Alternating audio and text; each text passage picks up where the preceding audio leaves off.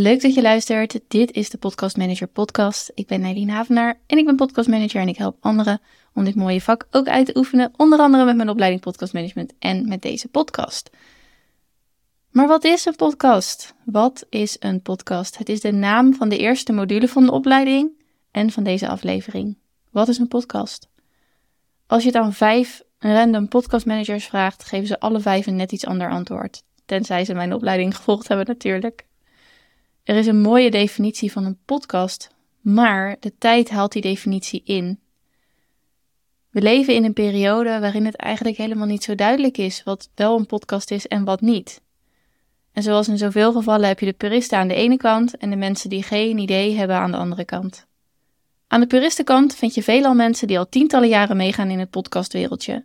En aan de andere kant mensen die op YouTube een video kijken waarin twee mensen praten en een microfoon zichtbaar is. Maar is dat wel een podcast? Een podcast is een audiobestand dat openbaar, online en on-demand te verkrijgen is. Dat zijn dus drie O's waardoor je het beter kan onthouden. Openbaar, online, on-demand. Openbaar betekent dat er geen drempels zijn, geen ballotagecommissies, geen abonnementen, geen betalingen. Online betekent dat het via een internetverbinding toegankelijk is. En on-demand wil zeggen dat je er toegang toe hebt op het moment dat jij dat wilt. Jouw eigen gekozen moment. Je hoeft dus niet op een tijdstip ergens te zijn. Je kunt dat nog uitbreiden met de eigenschap dat het te downloaden is, zodat je het mee kunt nemen op een apparaat van je keuze, bijvoorbeeld je telefoon of een iPod. Het open, online en on-demand verspreiden doen we door techniek te gebruiken die RSS heet. RSS. Really Simple Syndication.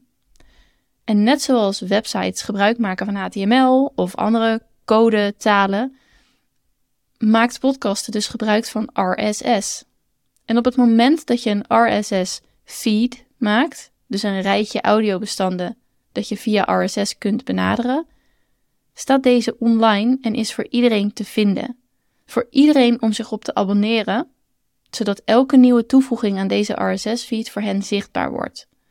Daarom is de connectie tussen podcaster en volger ook zo vreselijk eenvoudig. De volger volgt de feed en krijgt alles wat de podcaster maakt in zijn app. Simpel. Het werkt dus echt anders dan de social media kanalen. De RSS is een code. Hij lijkt op HTML, die in de huidige wereld de podcast hostings voor je maken.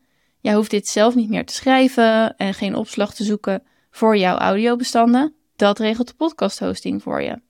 Jij geeft bij de start van de podcast gegevens in en doet dat ook voor elke aflevering. De podcast hosting zorgt dat het in je RSS wordt verwerkt. Podcast luisterapps, elke podcast luisterapp, kunnen deze RSS lezen en weten dus ook wat ze moeten laten zien in de app, welk audiobestand bij welke tekst hoort, etc. Dat open met elkaar delen van content is hartstikke fijn en sympathiek. Maar met de adoptie van dit middel podcasten door platformen zoals Spotify ontstond er een probleem. Want als iets overal vrij verkrijgbaar is, hoe ga je er dan geld aan verdienen? Hoe zorg je dat mensen jouw platform of jouw app kiezen in plaats van een andere app? Nou, dan kan je denken, ik ga de allerbeste app maken die er is. De droomapp van elke podcastluisteraar. Of je koopt de allergrootste show die er is en maakt hem exclusief op jouw platform beschikbaar. Zorg er dus voor dat hij alleen maar te beluisteren is via jouw app. Zoals Spotify dat deed met Joe Rogan. Dat werkte, voor een deel. Maar is het dan nog wel een podcast als de podcast niet vrij verkrijgbaar is? Is het een podcast als je geen transcripties levert, zodat het voor zoveel mogelijk mensen toegankelijk is? En wat denk je van alle chatshows op YouTube? Die alleen via YouTube en niet eens als audio via RSS beschikbaar zijn. Hoe ver staat dat af van de oorspronkelijke definitie van de podcast? Een definitie die nog geen 20 jaar oud is. En is een private podcast, dus waar je je klanten voor laat betalen, nog een podcast, of gewoon betaalde audiobestanden? We leven in interessante tijden. Ik ben een purist, maar ik sluit mijn ogen niet. Want onlangs werd in een Amerikaanse onderzoek de vraag gesteld: hoe weet je dat deze show een podcast is? Op YouTube. En de twee meest gegeven antwoorden waren: 1. Het staat in de titel. En twee, er zijn microfoons in beeld. Misschien is dat dus wel de nieuwe definitie, aangezien in een ander onderzoek wel duidelijk werd dat YouTube daar in Amerika inmiddels het grootste platform is om podcasts tot je te nemen. Met andere woorden, onder de ondervraagden gebruikte 35% YouTube als primaire podcast-app, gevolgd door Spotify en Apple, die beide net niet de 25% aantikten.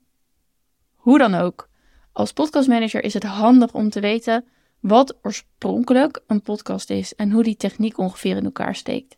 Niet alleen omdat je dat helpt de podcast als middel te doorgronden en waarom het zo impactvol is, maar ook om bij eventuele problemen in de juiste richting te kunnen zoeken en te kunnen overleggen met podcast hosting partijen. Dankjewel voor het luisteren en tot de volgende.